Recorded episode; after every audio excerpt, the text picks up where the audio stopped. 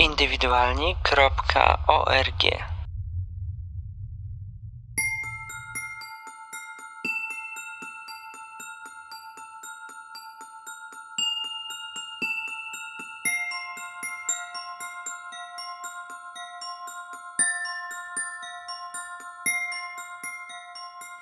Tak więc może jeszcze nie zginęliśmy, może jesteśmy tylko zahipnotyzowani.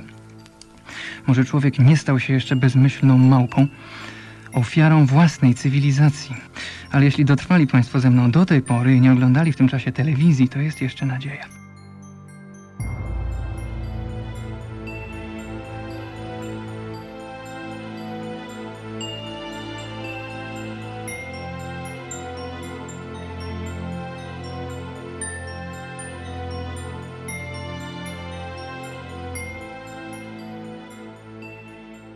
Moi drodzy, dzisiaj trochę odmiennie, dzisiaj trochę w innym stylu. Wspomnę dzisiaj w podcaście osobę Tomasza Beksińskiego. Był to tłumacz angielski, tłumaczył filmy, ale przede wszystkim znany jest jako popularyzator muzyki, muzyki z przesłaniem, muzyki głębokiej. Tomasz Beksiński popełnił samobójstwo w 1999 roku. Chciałbym, abyście i wy poznali albo przypomnieli sobie osobę Tomasza Beksińskiego. Zapraszam na audycję.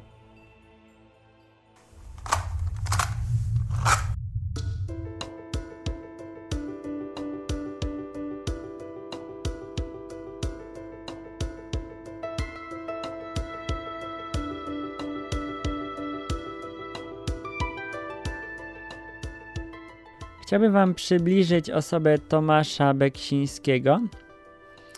Był to tłumacz, tłumacz filmów, szczególnie Jamesa Bonda, Monty Pythona, ale ja bym się skupił tutaj na czym innym. Tomasz Beksiński uwielbiał muzykę, popularyzował muzykę w Polsce. Na początku gatunek New Romantic, później gotyk. Nie mogłem go znać, bo kiedy jego audycje leciały w trójce, na początku w dwójce, później trójce, miałem z 7 lat. 8 lat. No cóż, ale poznałem go później. Szczególnie zaczarowała mnie audycja o zespole Lacrimosa, Noc z Lacrimozą. Trzygodzinna audycja pełna przetłumaczonych tekstów, które Tomasz razem z swoją koleżanką z redakcji recytował na antenie, przeplatając piosenkami Lacrimozy. Nie mam informacji z pierwszej ręki, ale myślę, że dowiedziałem się wiele na jego temat. Na początku natchnąłem się na nazwisko Beksiński, będąc jeszcze w gimnazjum, szukając informacji o zespole Incubus Succubus. Okazało się, że popularyzował również inne zespoły, innymi The Doors, Pink Floyd. Także on właściwie wprowadzał do Polski to, co było według niego piękne. I rzeczywiście, nie tylko według niego, wprowadzał to, co było piękne. Także dzisiejszy odcinek poświęcę jemu i zapraszam na dwa artykuły z czasopisma Teraz Rok, które możecie sobie posłuchać. Dzisiaj będę występował w roli lektora i może uda mi się przenieść tymi słowami, jakim człowiekiem był Tomasz Beksiński i o tym, dlaczego warto go pamiętać, a może i poznać, jeśli jeszcze nie znacie. Zapraszam. Krzysztof Koras-Grabowski, podcast indywidualny.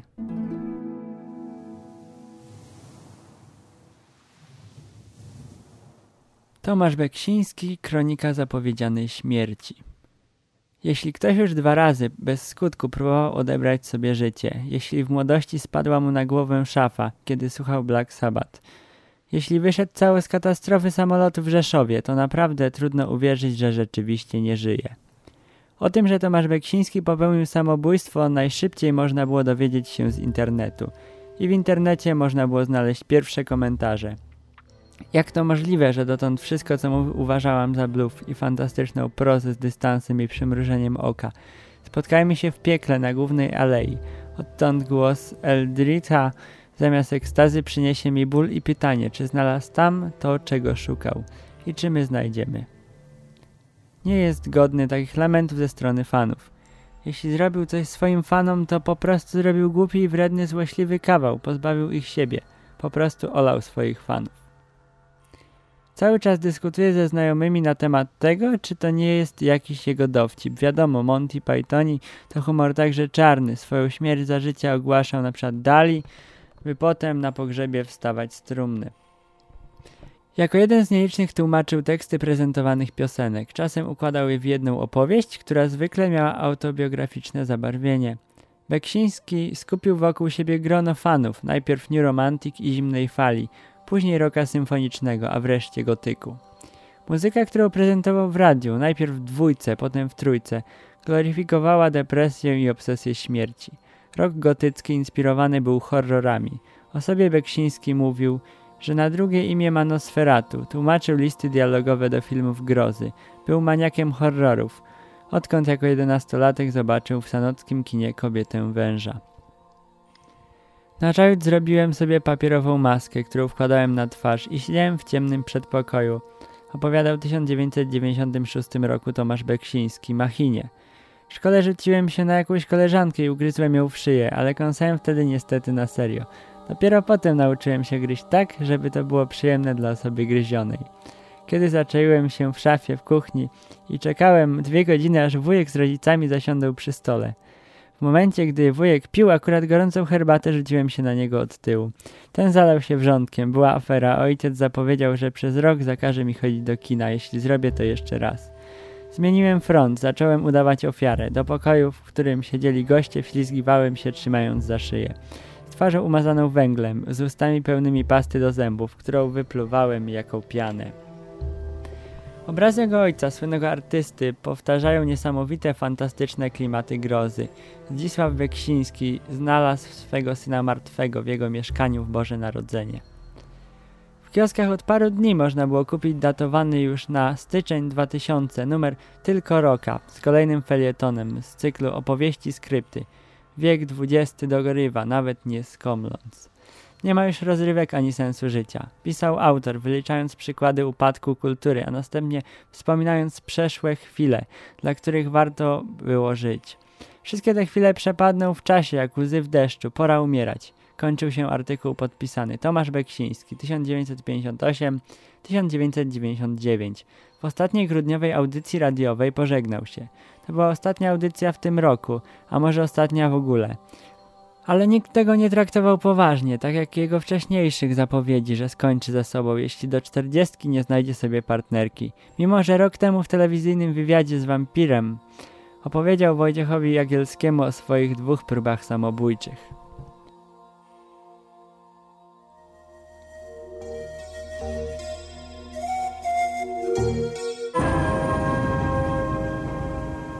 Proszę Państwa, na początku programu pojawił się Sisters of Mercy.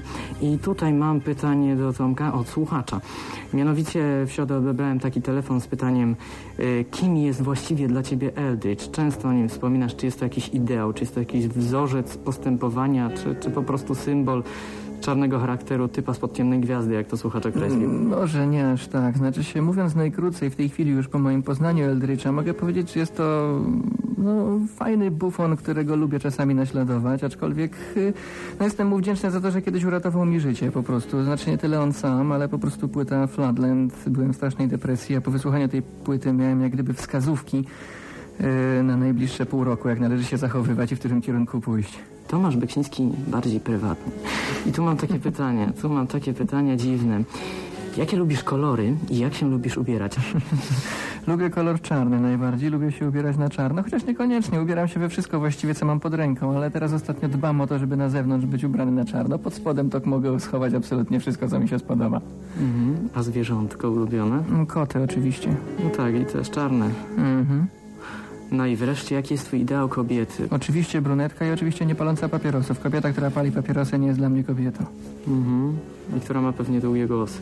No, włosy kobieta powinna mieć długie z założenia, to już tego nie muszę chyba mówić. Padło też takie pytanie, jak wygląda Tomek Beksiński. Nie wiem, O, wypada mi zadawać. Jestem dosyć chudy, dosyć długi, rośnie mi brzuch, łysieje i mam brodę. No, nic ciekawego.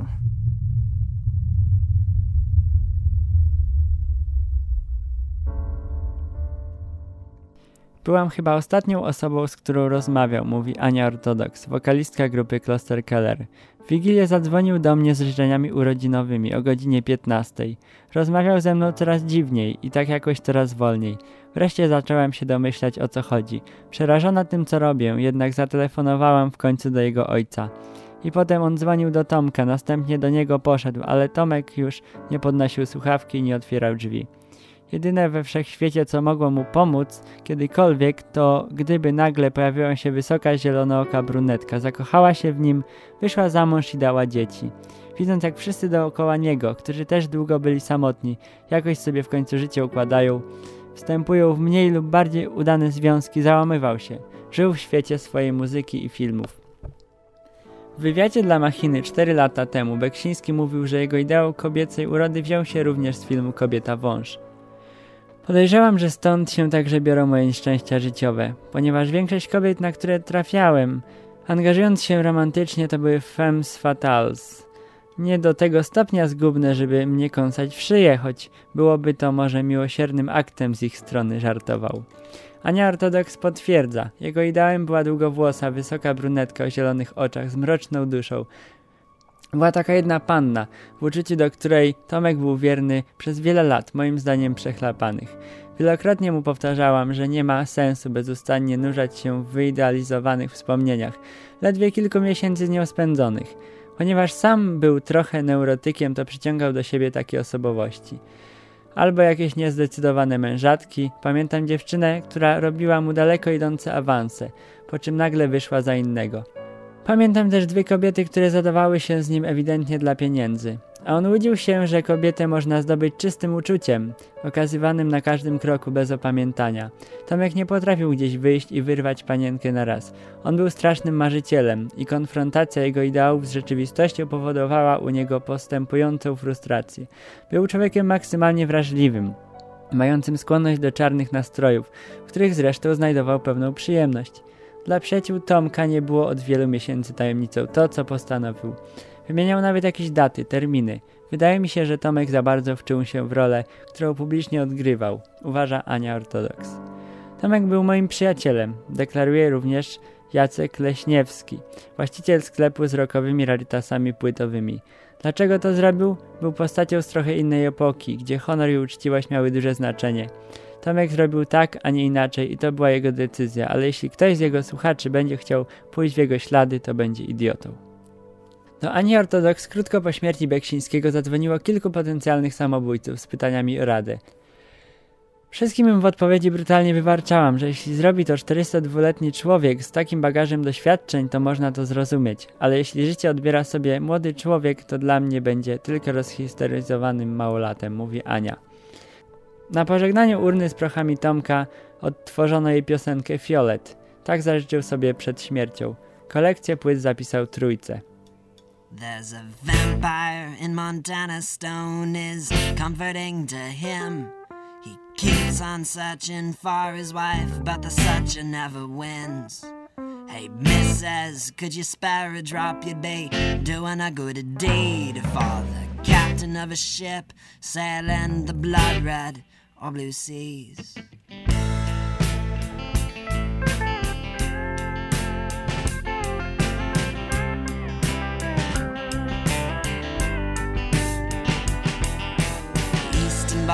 Has dug their hole, the west seems well entrenched.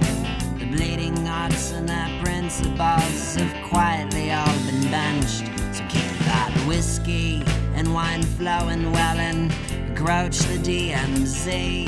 We'll take the world by storm and spell our names for history. It's somewhere in North Montana,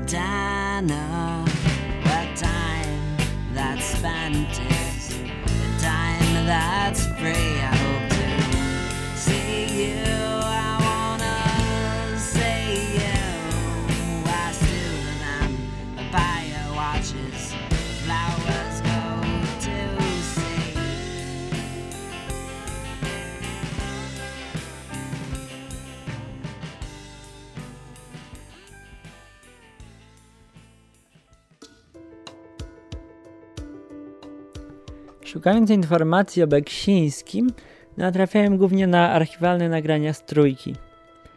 Urzekło mnie, że Beksiński w swoich audycjach przedstawiał piękne historie, często romantyczne, tragiczne, często smutne i ubierał je w muzykę, żeby stworzyć piękny nastrój. Teraz, jak to wieczorami wcześniej słuchałem podcastów, teraz właściwie późnymi wieczorami, nocami słucham sobie audycji Beksińskiego. No i wciągające są, wiecie? Tylko szkoda, że już więcej żadna nie powstanie. Ale to co jest, a zostało tego nawet dużo, polecam wszystkim. Szczególnie tym, którzy dopiero usłyszeli o Tomaszu.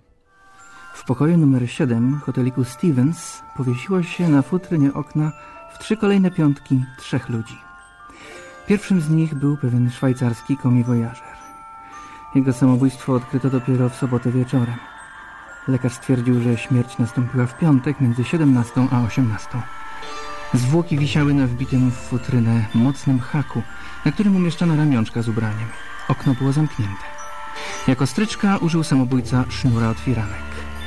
Ponieważ okno znajdowało się bardzo nisko, zmarły niemal klęczał na podłodze. Musiał zatem wykonywać swój zamiar z niebywałą siłą woli. Dwa dni po śmierci Szwajcara pokój numer 7 wynajął cyklista akrobata z pobliskiego cyrku. Kiedy w piątek nie zjawił się przed początkiem przedstawienia, dyrektor wysłał do hotelu gońca. Znalazł on akrobatę w niezamkniętym pokoju wiszącego na futrynie okna, przy czym wszystko wyglądało tutaj tak samo jak w ubiegły piątek. Trzecią ofiarą był policjant z pobliskiego komisariatu. Dla właścicielki hoteliku następstwa samobójstw były bowiem nader nieprzyjemne. Kilka osób wyprowadziło się, a niektórzy stali goście już się nie pokazali. Ponieważ znała komisarza policji, zwróciła się do niego o pomoc. Wyznaczony do zbadania sprawy policjant wprowadził się do pokoju numer 7 w niedzielę wieczorem. Przez kilka następnych dni zdradzał objawy zaaferowania, ale nie chciał o niczym mówić. Zaś w piątek wieczorem po prostu nie zameldował się w komisariacie. Znaleziono go wiszącego na haku wbitym we framugę okna. I tym razem wszystko przedstawiało się tak samo jak w poprzednich wypadkach. Nogi zwieszały się na podłogę, jako stryczka użyto sznura od firanek. Okno było zamknięte, drzwi otwarte. Śmierć nastąpiła o 18. Z szeroko otwartych ust zmarłego wysuwał się język.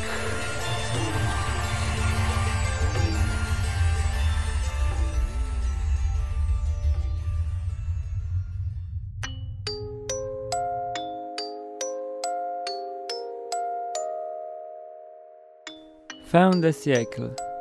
Kocia łapa, stalowy pazur, neurochirurg krzyczy nienasycony. U zatrutych wrót paranoi schizofrenik XXI wieku. 30 lat temu zniekształcony głos Grega Lake'a obwieścił apokalipsę zaćpanemu światu słodko pogrążonemu w bezmiarze psychodeli. Powszechnie wiadomo, że choremu polepsza się tuż przed śmiercią. Niesamowity rozkwit artystyczny na przełomie lat 60. i 70. był początkiem końca. This is the end, beautiful friend, śpiewał Jim Morrison i ochoczo podążył w ślady Janis Joplin i Jimmy'ego Hendrixa. Niespełna 10 jesieni później słowom tym towarzyszyła szeroka ekranowa eksplozja napalmów w wietnamskiej dżungli. Apocalypse Now, directed by Francis Ford Coppola. Rozpoczęła się agonia świata. Opowieści skrypty przestały być zabawne. Wiem, jednak żyjąc z trupami trudno być równie radosnym jak ziutek słoneczko na plakacie pod tytułem Poranek naszej ojczyzny. Widzę piękni dwudziestoletni Marka Chłasko. Człowiek wychodzi na miasto i co widzi? Plakaty do filmu Kari 2. To się nazywa artystyczna nekrofilia. Gnuśnych hollywoodzkich kretynów nie stać już na wymyślenie czegoś nowego. Kręcą więc remake'i i rozciągają prastare pomysły niczym kura z marki, żeby zbić trochę kasy na sprawdzonym tytule. Tylko patrzeć, aż ktoś zrobi Hamleta 2, bo czemu nie? Ta durna Ameryka wszystko pożre, przetrawi i wyżyga. Zdaje się, że nawet kupili prawa do naszego killera. Przed rokiem sprofanowali poczciwą japońską Godzillę, w dodatku przyprawiając napisy końcowe rapowaną wersją Kaszmiru. Jimmy Page sprzedał dupę półgłówkom przy dużych shortach i rozsznurowanych trampkach. Podobnym smrodem jedzie z końcówki prawie każdego filmu. Event Horizon, Post, a ostatnio Wild Wild West. ale kretyński teledysk z udziałem aktualnej gwiazdy musi promować dzieło, bo szczeniaki nie pójdą do kina. W dodatku nie można nigdzie kupić płyt z właściwą muzyką filmową. Nowa moda to Music Inspired by the Movie, czyli zbiór koszmarnych piosenek w ogóle nie występujących w obrazie. Poza tym przemoc w przeciętnym rozrywkowym filmie osiągnęła apogeum. Żadnej sprawy w żadnym szczeblu nie da się załatwić bez kopania w szczękę i strzelania z pistoletów maszynowych. Nawet nowy Mesjasz rozwala komputerowych faryzeuszy, kumulując w sobie cechy Rambo i Bruce'a Lee, Matrix. W kickboxingu chyba jedyna nadzieja na przyszłość wszechświata doczesnego i następnego. Archanioły i diabły w armii Boga też bijają sobie wiarę do łba metodami wychowanków klasztoru Shaolin. Może w tym szaleństwie rzeczywiście jest metoda. Może warto się zapisać na kurs, żeby po tym jednym kopem wskropiony tanią wodą kolońską tłusty tyłek posłać kogoś aż na Cypr. Tym razem XX wiek dogrywa nawet nie skomląc. Nie ma już rozrywek ani sensu życia. Skończyło się kino, durne filmy i wtórne, publiczność chamska i nie na żarta. W dodatku następny Bond podobno ma być murzynem. Skończyła się telewizja, reklamy różnych elegancko opakowanych główienek, co chwila gwałcą nasze oczy i uszy.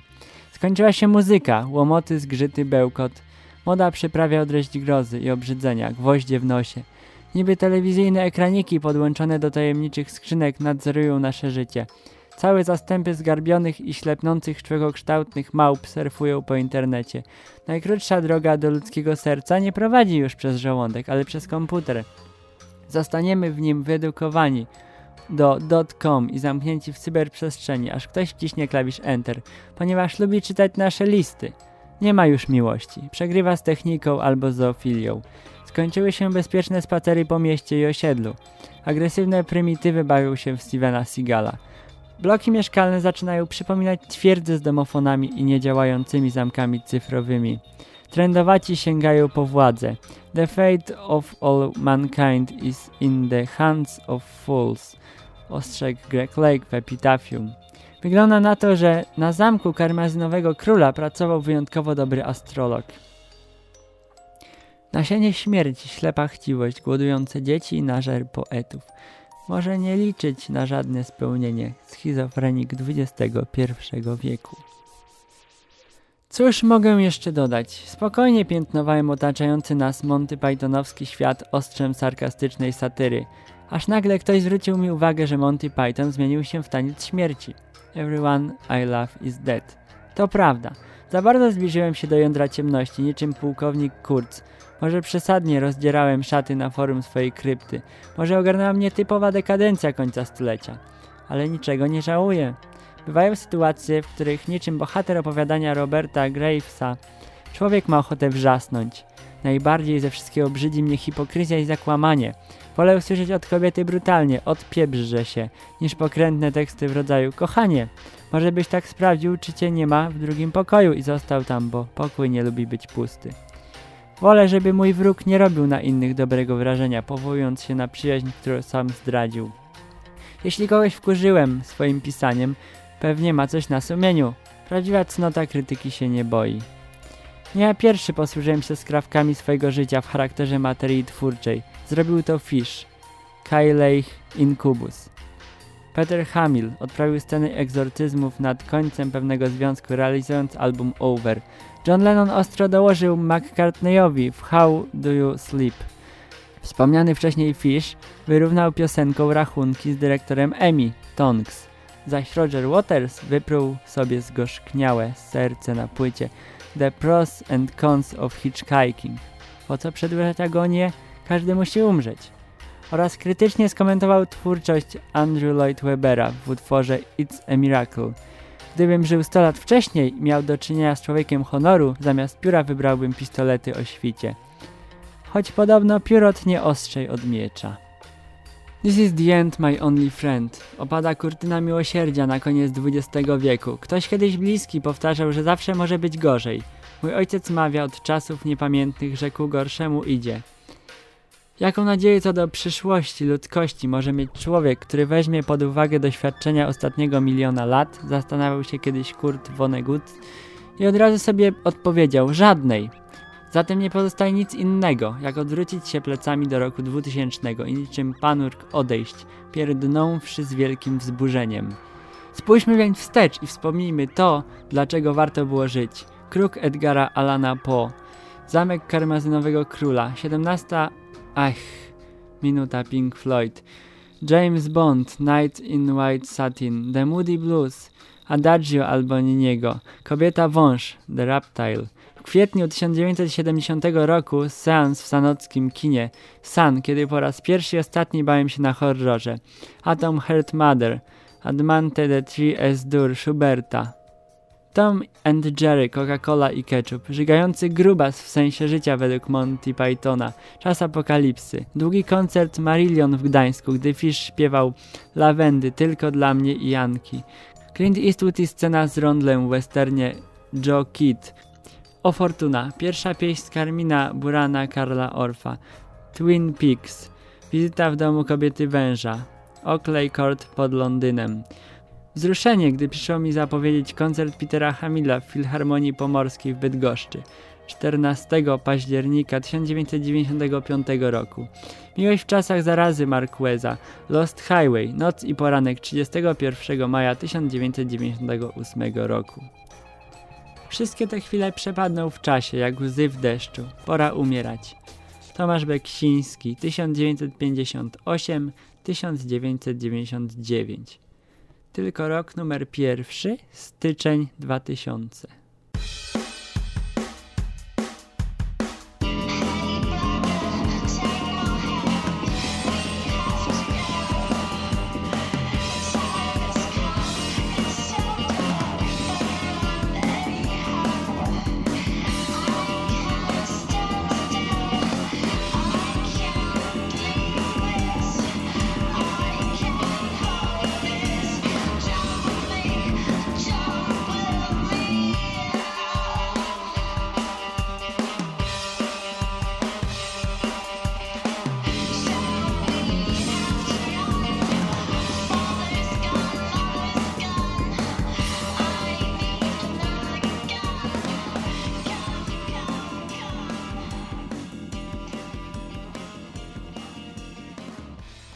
Myślę, że wystarczy tego krótkiego wspomnienia.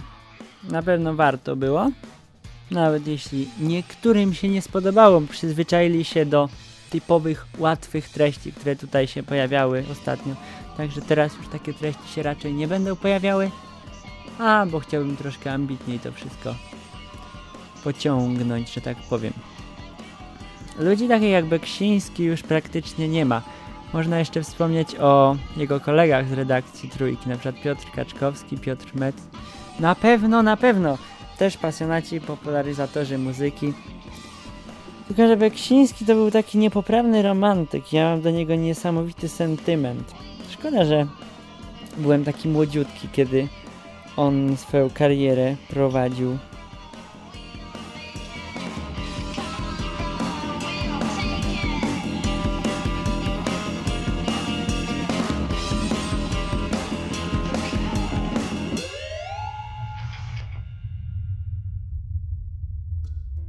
A propos jeszcze podcastu indywidualnego, chciałbym powiedzieć, że, no, że będzie rzadziej publikowane cokolwiek w kanale głównym, kanale nieoficjalnym również, a tego, bo mam maturę i tak obiecywałem na łamach podcastu, że coś się będę uczył, coś się tam nie będę uczył. No i jak zwykle się nie udawało, to teraz jest odmiana. Udaje mi się. Ostatnio mat mi się troszkę zacząłem uczyć, a akurat to mi się przyda, bo mam problem. nie, znaczy, mam pewien lekki problem. No, nie aż taki poważny, ale skoro już się zadeklarowałem, że chcę pisać rozszerzoną, chciałbym ją zdać jak najlepiej się da. Także pozdrawiam wszystkich, którzy mnie słuchali dzisiaj. Pozdrawiam wszystkich, którzy trafili tutaj przez przypadek. Wyszukiwali w wyszukiwarce Google coś na temat Tomasza Beksińskiego. Może posłuchali tej audycji. Żegnam się z wami. No i do usłyszenia. Krzysztof Koras-Grabowski, podcast indywidualny. Znajduje się on na stronie indywidualni.org.